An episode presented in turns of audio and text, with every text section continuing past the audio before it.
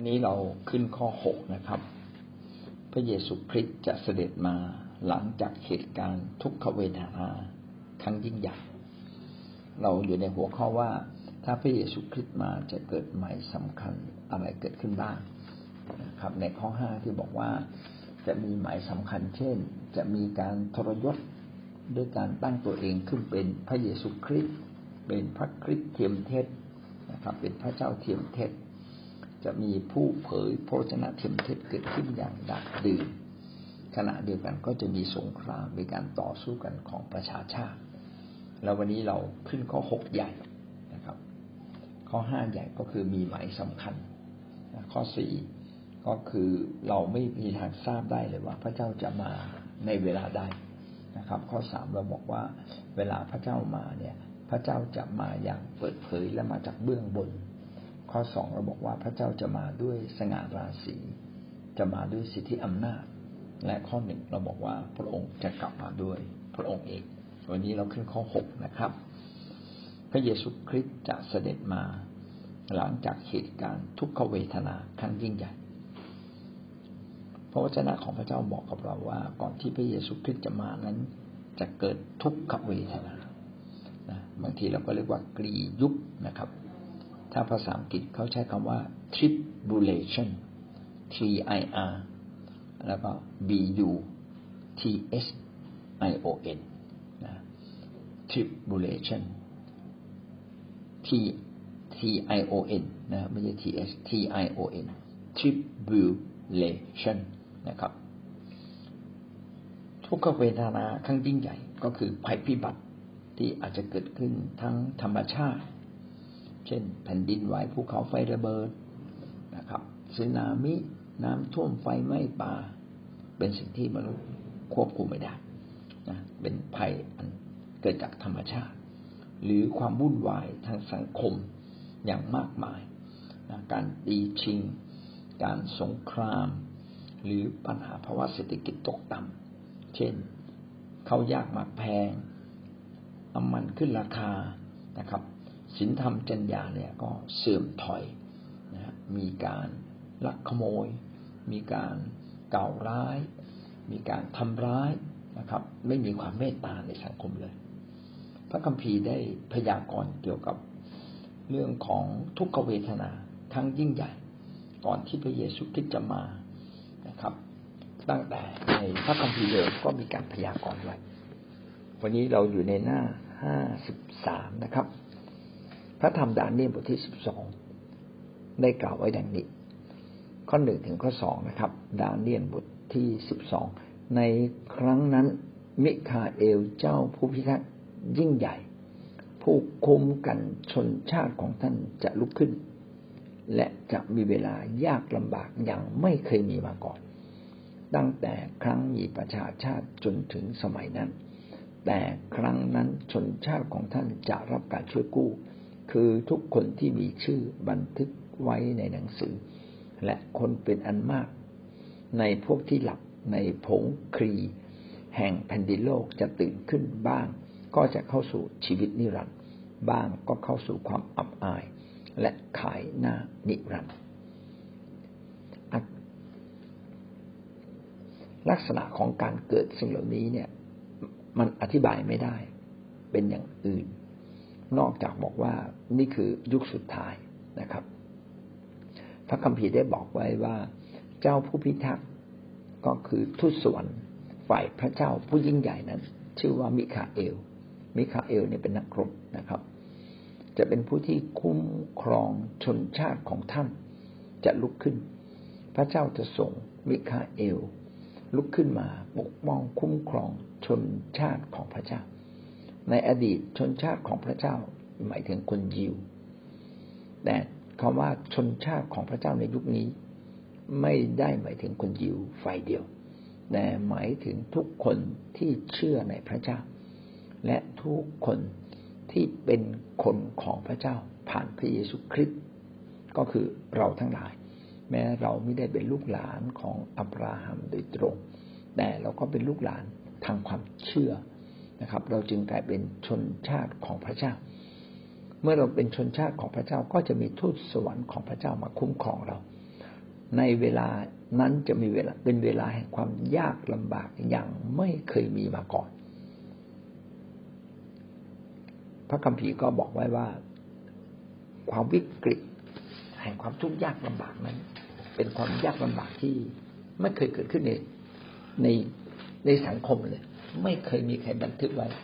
แสดงว่าต้องรุนแรงมาก ๆนะครับ ไม่ใช่รุนแรงธรรมดา ต้องรุนแรงโมโหลาจริง ๆนะครับ ตั้งแต่ครั้นมีประชาชาติจนจนจนถึงสมัยนั้น ตั้งแต่ครั้งที่คนได้รวมกลุ่มกันเป็นชนชาติ จนถึงยุคสมัยที่เกิดความยากลำบากอย่างยิ่งใหญ่นั้นนะครับ จะไม่มี แต่พระคัมภีร์ได้เขียนว่าใครก็ตามที่เป็น คนของพระเจ้า จะได้รับการเช่วยกู้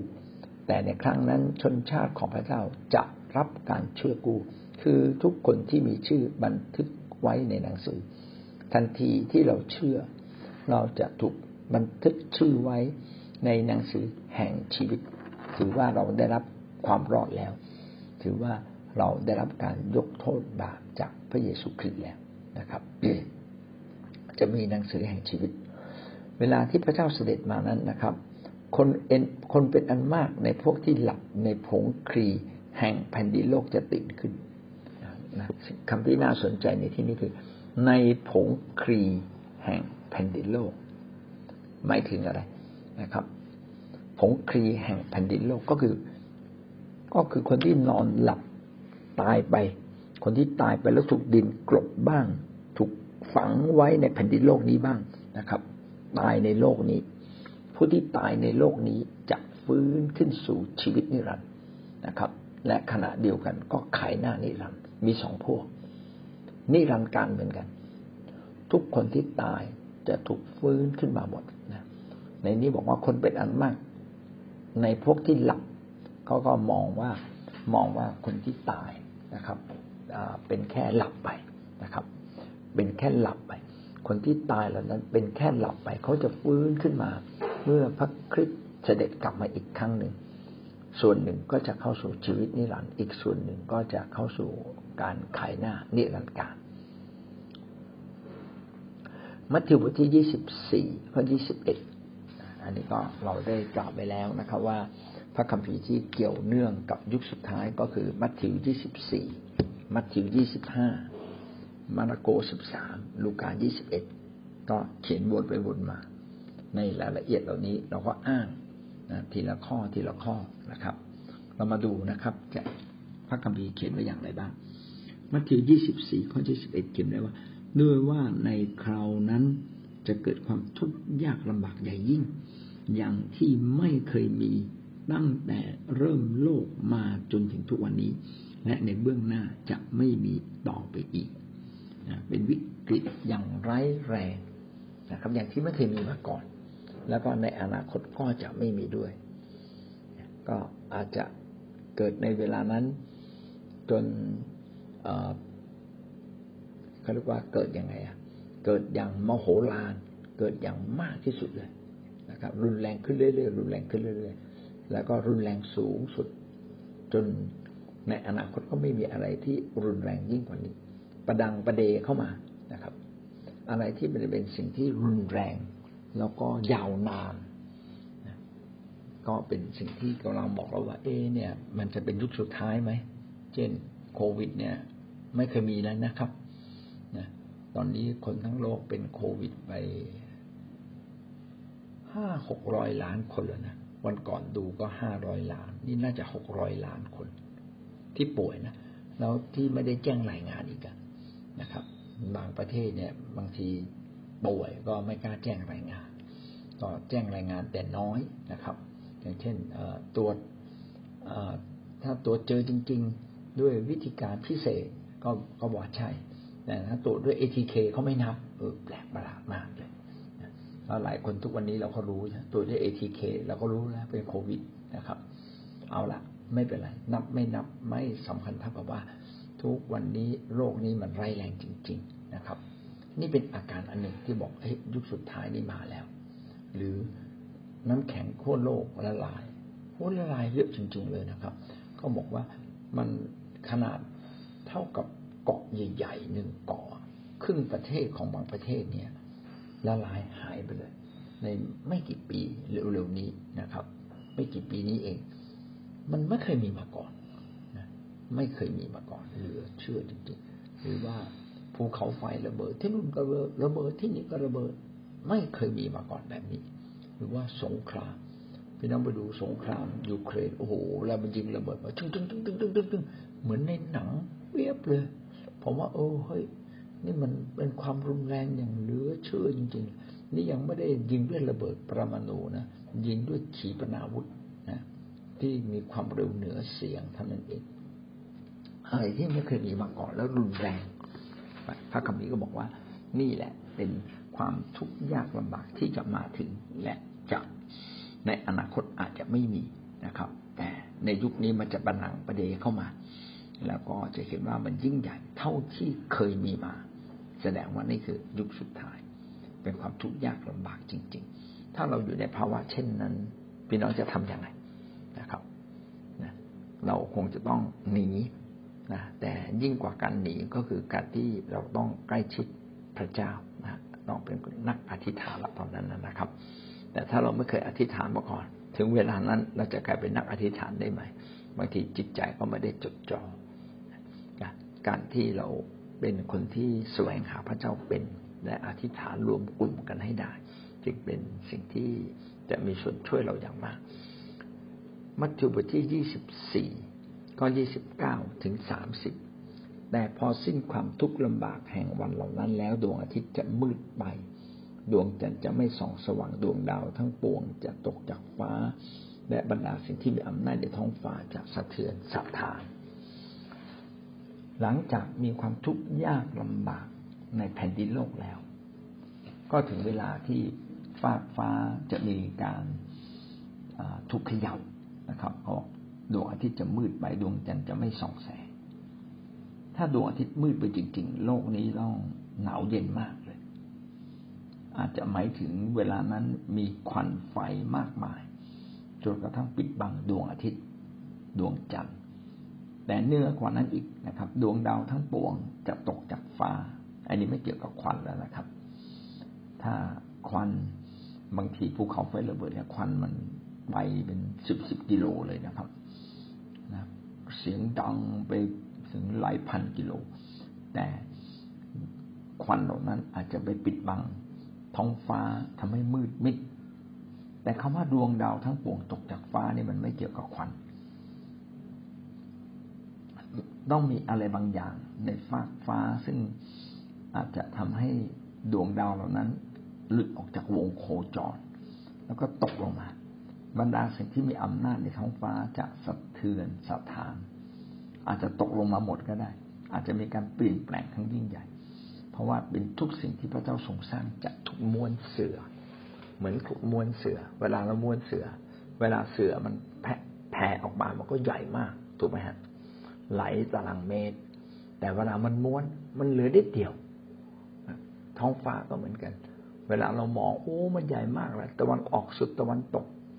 แต่เมื่อพระเจ้ามวลเสือ ก็คือหมายว่าพระเจ้าเนี่ยทรงทำลายฟากฟ้าทั้งสิ้นฟากฟ้าก็ไม่มีนะครับ ดวงดาวสักดวงก็จะไม่มี อยู่ดีๆก็จะหายวับไปกับตาข้อสามสิบบอกว่า เมื่อนั้น นิมิตแห่งบุตรมนุษย์จะปรากฏขึ้นในท้องฟ้า มนุษย์ทุกชาติ ทั่วโลกจะตีอกร้องไห้ แล้วจะเห็นบุตรมนุษย์เสด็จมา บนเมฆในท้องฟ้า ทรงฤทธานุภาพและทรงพระสิริเป็นอันมาก เวลานั้นเองที่ท้องฟ้าจะหายไป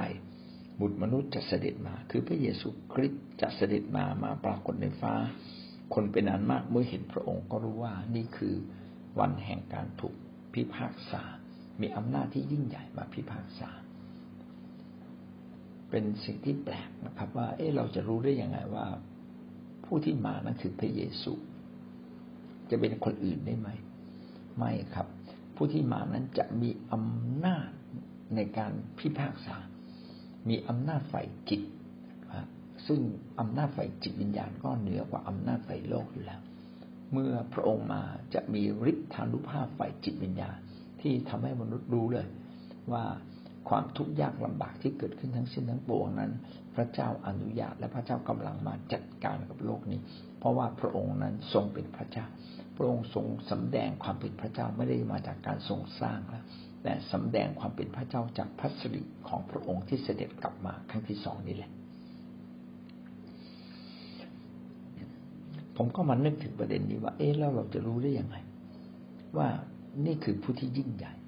ผมก็นึกถึงในภาพยนตร์นะครับ ว่าในภาพยนตร์แม้เราจะไม่รู้จักพระมหากษัตริย์ แต่เมื่อพระมหากษัตริย์เสด็จมานะเขาก็จะมีเสียงแต่เป่าไว้ข้างหน้า แล้วก็จะมีกองทหารเราล้อมรอบพระองค์ถืออาวุธมานะครับ ถืออาวุธมาและคนก็เห็นอาวุธมา เห็นคนมามากมาย หน้าตาหน้าเกรงขามทั้งสิ้นเลยเข้มแข็งหน้าเกรงขามต่างก็ตกใจก็ก็ต้องก้มกราบ นะครับสุดเข่าลงก้มกราบเพราะว่ามนุษย์เมื่อเจอพระเจ้าเสด็จมาครั้งที่สองก็น่าจะเป็นลักษณะแบบนั้น เห็นถึงฤทธานุภาพเห็นถึงความยิ่งใหญ่นะครับ ก็ตะลึงกลัว แล้วก็ต้องกราบลงโดยอัตโนมัติเป็นการถูกข่มโดยโดยโดยเห็นชัดๆนะครับ ถูกข่มข่มให้ต้องก้มลงต้องกราบลงในเวลานั้นคนจึงมองเห็นความผิดของตัวเองขึ้นมา พอเราพบคนที่ยิ่งใหญ่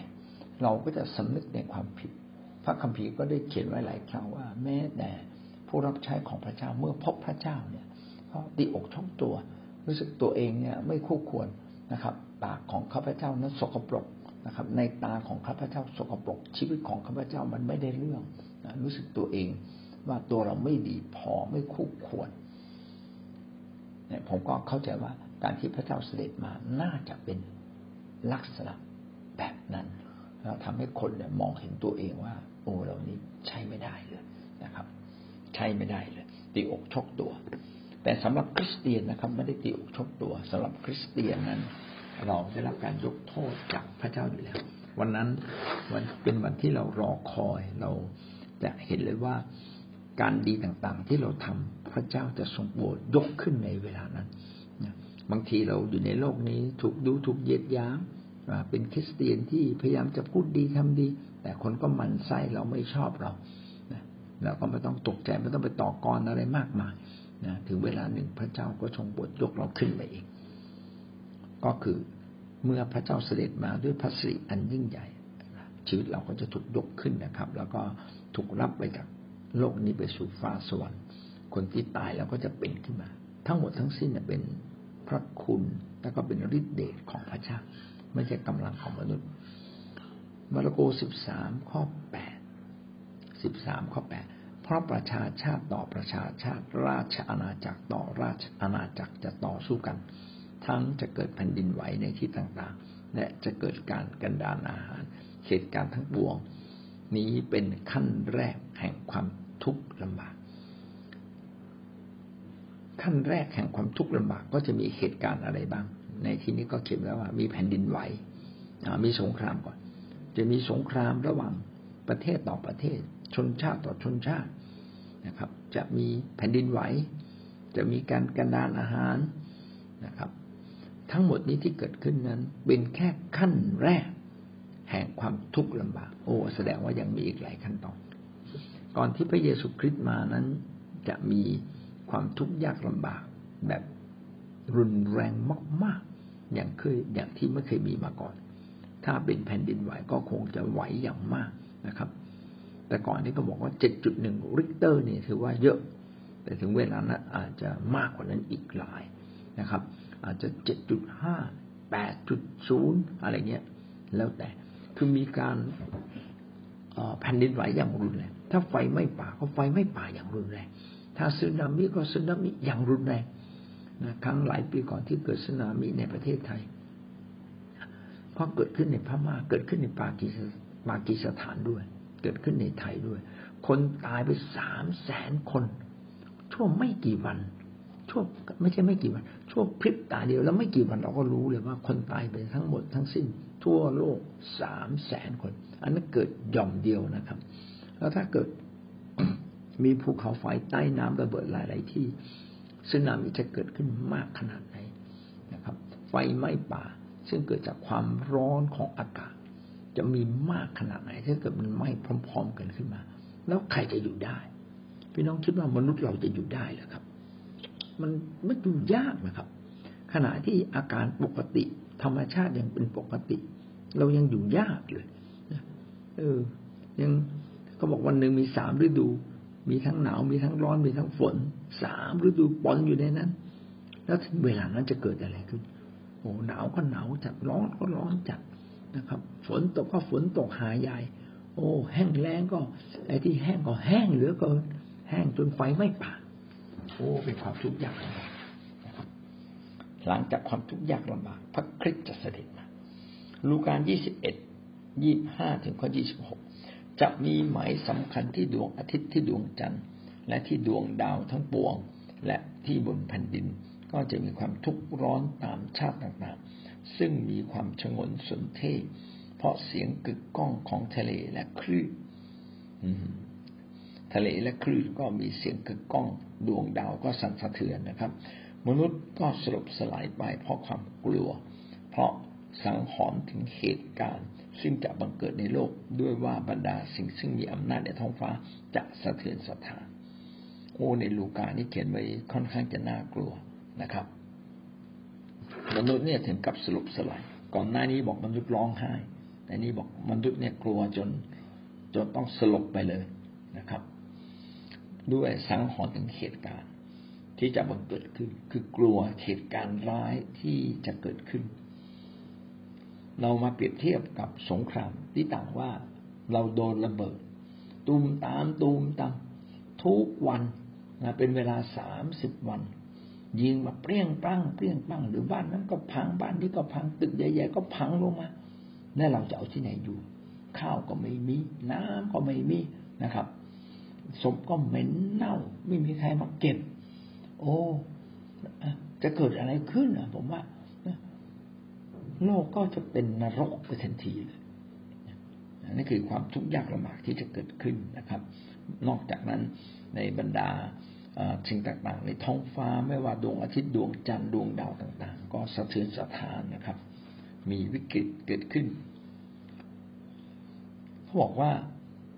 อาการเหล่านี้ที่เกิดขึ้นเนี่ย ไม่เคยมีมาก่อน คือแสดงว่ารุนแรงมาก การที่มนุษย์นั้นตกในความบาปโลกก็มนุษย์ โลกและมนุษย์ก็ถูกสาปแช่งนะครับ อย่างอย่างต่อเนื่องนะครับ เนื่องด้วยความบาปผิดของตัวมนุษย์เอง แล้วโทษของความบาปก็คือการถูกทำลาย โลกของความบาปก็คือความตาย เช่นความเจ็บป่วยการเจ็บไข้นะครับ สิ่งที่เกี่ยวเนื่องต่อมนุษย์ เช่น ฟ้าดิน ไม่ว่าจะเป็นฟ้าไม่ว่าจะดิน ฟ้าอากาศ นะครับ ก็เกี่ยวเนื่องกับมนุษย์สิ่งเหล่านี้ก็เสื่อมจากความสมบูรณ์ลงนะครับ และมันก็จะสะสมความรุนแรงมากขึ้นมากขึ้น ตามโทษทันที่มนุษย์ในโลกนี้ได้กระทำมากขึ้นมากขึ้น คือเราเกิดในบาปแต่ยิ่งกว่านั้นเราได้ทำบาปเกิดในบาปนี้ก็เป็นจุดเริ่มต้น แต่มนุษย์ได้ทำบาปโกหก หลอกลวงนะครับ เข็นฆ่าทำลายล้างโลภ สิ่งเหล่านี้เป็นความบาปของมนุษย์ที่สะสมมากขึ้นมากขึ้นในยุคสุดท้าย แล้วก็จะต้องถูกลงโทษจากพระเจ้า เมื่อวันยุคสุดท้ายนั้น พระเจ้าจะมีการลงโทษ คือให้เกิดทุกขเวทนาครั้งยิ่งใหญ่ การที่เกิดทุกขเวทนานี้นะครับ บางส่วนก็เชื่อว่าคริสเตียนถูกรับไปแล้ว บางส่วนก็เชื่อว่ายังไม่ถูกรับ เราอาจจะถูกรับระหว่างกลางยุคของทุกขเวทนา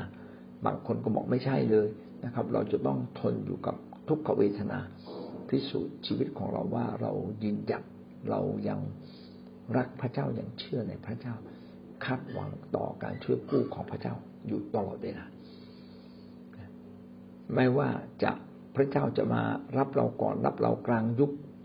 ทุกขเวทนาหรือหลังยุคขเวทนา ก็เป็นสิ่งที่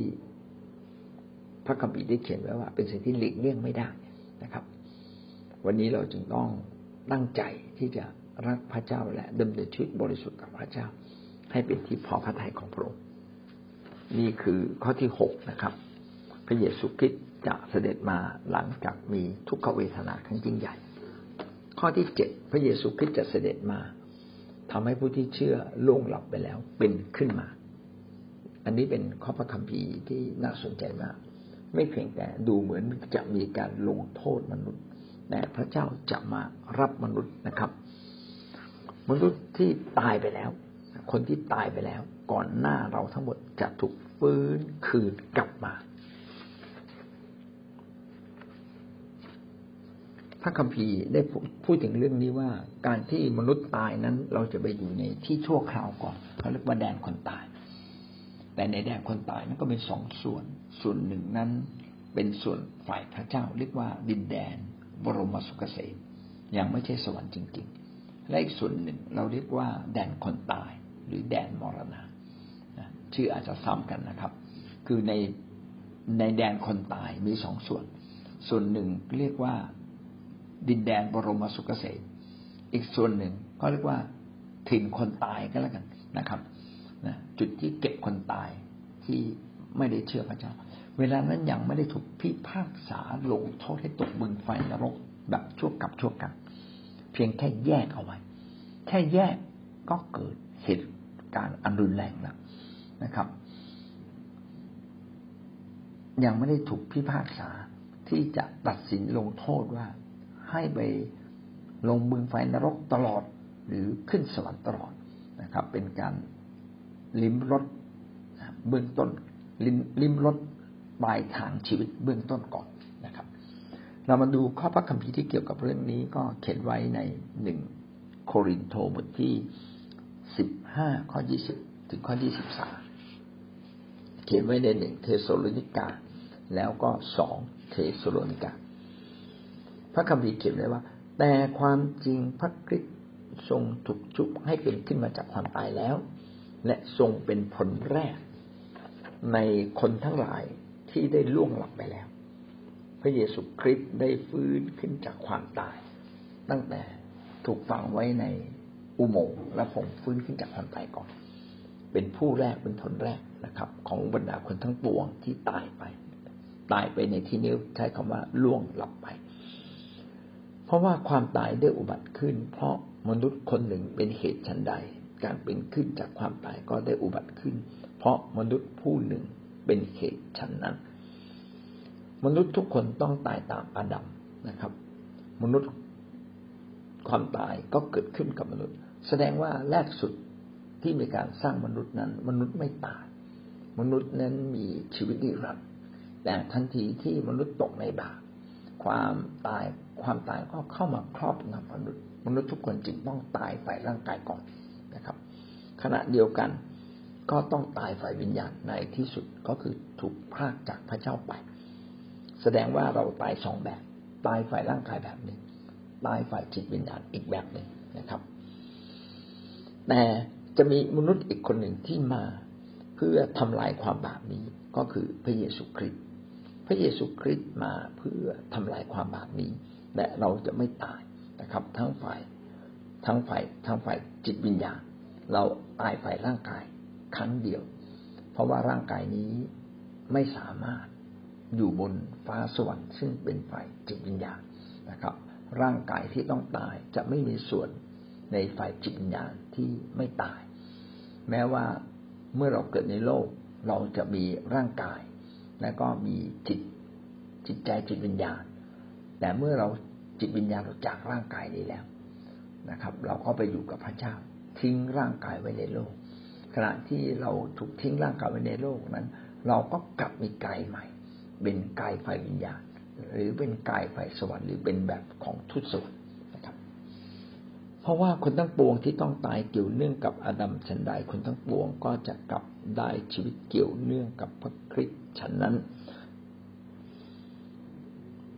เราเราจะตายเพราะเราอยู่ในบาปแบบของอาดัมขณะเดียวกันเราก็จะฟื้นขึ้นมากลับมีชีวิตอีก เมื่อเราได้กลับมาเป็นคนของพระเจ้า นี่จึงเป็นข่าวประเสริฐยิ่งใหญ่ยี่สิบสามกล่าวว่าแต่ว่าจะเป็นไปตามลำดับคือ พระคริสต์ทรงเป็นผลแรก แล้วภายหลังก็คือคนทั้งหลายที่เป็นของพระคริสต์ในเมื่อพระองค์เสด็จมาอ่าข้อยี่สิบสามนี้สำคัญมากพระคริสต์นั้นทรงเป็นผลแรกแห่งการฟื้นขึ้นจากความตายอยู่แล้วนะครับ ต่อมาก็จะเป็นของคนทั้งหลาย ที่เป็นของพระคริสต์เราเป็นคนของพระเจ้า เราก็จะฟื้นขึ้นจากความตายร่วมกับพระองค์เมื่อพระองค์เสด็จมา นี่ก็คือหนึ่งโครินธ์บทที่สิบห้าทำให้เราเข้าใจภาพของคนในโลกนี้ว่าถ้าตายไปแล้ว ยังมีโอกาสฟื้นคืนกลับมา จริง ๆ มนุษย์ทุกคนไม่ว่าจะเชื่อพระเยซูไม่เชื่อพระเยซู ในเวลาที่พระเจ้าเสด็จมาอีกครั้งหนึ่งเพื่อมาพิพากษาโลก ทุกคนจะฟื้นขึ้นมาหมด แต่บั้นปลายชีวิตนั้น จะตกนรกบึงไฟนิรันดร์หรือจะอยู่บนสวรรค์นิรันดร์ก็แล้วแต่การกระทำของเขาในแผ่นดินโลกนี้ แล้วแต่ความเชื่อที่เขามีอยู่ ถ้าเขาเชื่อพระเยซู และดำเนินชีวิตกับพระเยซู เขาก็จะมีชีวิตกับพระเยซูในฟ้าสวรรค์ตลอดไป